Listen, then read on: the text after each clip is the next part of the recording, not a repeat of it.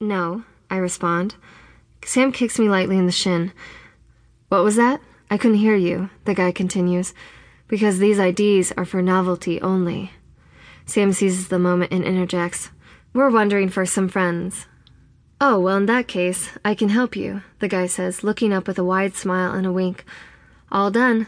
Now we've just got to wait for the printer. He walks back behind the counter and takes a seat in his tall chair. What are your friends into? he asks, curiously. Adventure. The guy smiles. I know some places. Actually, I'm going out later tonight. Have your friends call me. I can get you in. Really? I blurt, unable to hide my excitement. I'm Johnny, he says, handing me a card.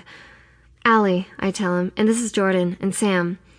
Anyone ever tell you girls that you kind of look the same? He asks. We all nod in unison. It's the bleach blonde and tan thing, I explain.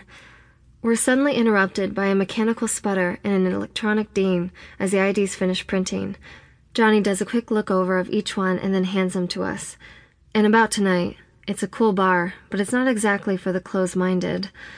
How do you mean? I ask. The place is just kinda out there. You'll see what I mean, Johnny explains cryptically.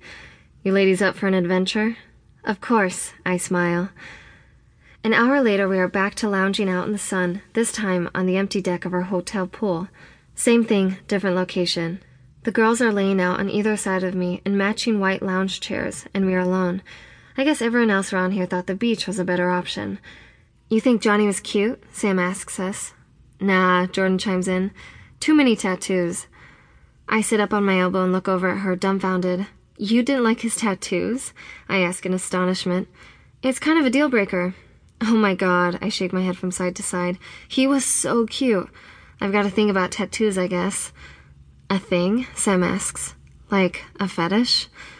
I wouldn't go that far, but I did think he was really cute, I admit. What about you two? Any weird fetishes I should know about? Things you've always wanted to try in bed? Sam and Jordan laugh. Have you ever noticed that all you talk about is sex? Jordan tells me, then rolls over on her stomach and looks at Sam. Can you come over here and put some lotion on my back? Sam gets up and walks over, sitting beside her, and then pumps out some white lotion from our huge economy size container of sunscreen. She begins to lather it across Jordan's back. Do I? I ask. Yeah, Jordan confirms, but that's why we love you. She thinks for a moment. I've always wanted to be with another girl. Sam immediately stops rubbing lotion into her back and sits awkwardly. Oh my god, not you, Jordan continues. Well, I guess I wouldn't rule it out. Sam shrugs and keeps rubbing. What about your deep, dark fantasies? Jordan asks me. Tattoos are way too boring of a fetish for a perv like you. I think for a moment, scanning my brain for all the strange sexual encounters I'd hoped to try in my lifetime. I'd actually been thinking about this a lot since the trip started, figuring that some time away from home would be the perfect place to bring a few of these ideas to life. Unfortunately, I have yet to get the chance. I watch as Sam pumps a few more splatters of white lotion onto Jordan's back admiring the milky thickness as it slowly runs down her skin in beautiful streaks. I take a deep breath. Honestly, I admit, I've always really wanted to get covered and come. Jordan laughs. You mean a boyfriend's never blown his load on your face? Prude. No, no, I clarify. Like more than one guy, a lot of guys, all at the same time, just covering me in their jizz. I look over at the girls to catch the reaction and see that both of their mouths are literally hanging wide open. Sam's expression is one of disgust and confusion, while Jordan seems to be almost impressed by my sexual audacity. Well, maybe tonight's the night, Jordan says, laying her face back down onto the flattened lounge chair. You're sick, Sam tells me. After a few hours of getting ready, I exchange some texts with Johnny and we head out to meet him and some friends. Given that it's our last night in Los Angeles, the three of us decide to go all out on our outfits. Sam and Jordan throw on similar versions of the classic little black dress, skin tight and very sexy.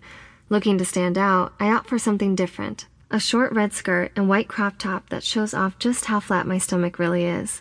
Besides, with all the tanning that's been going on, it would be a shame not to show off a little skin. There's a thick excitement in the car as we cruise the city streets, looking for the mysterious address that I've been texted.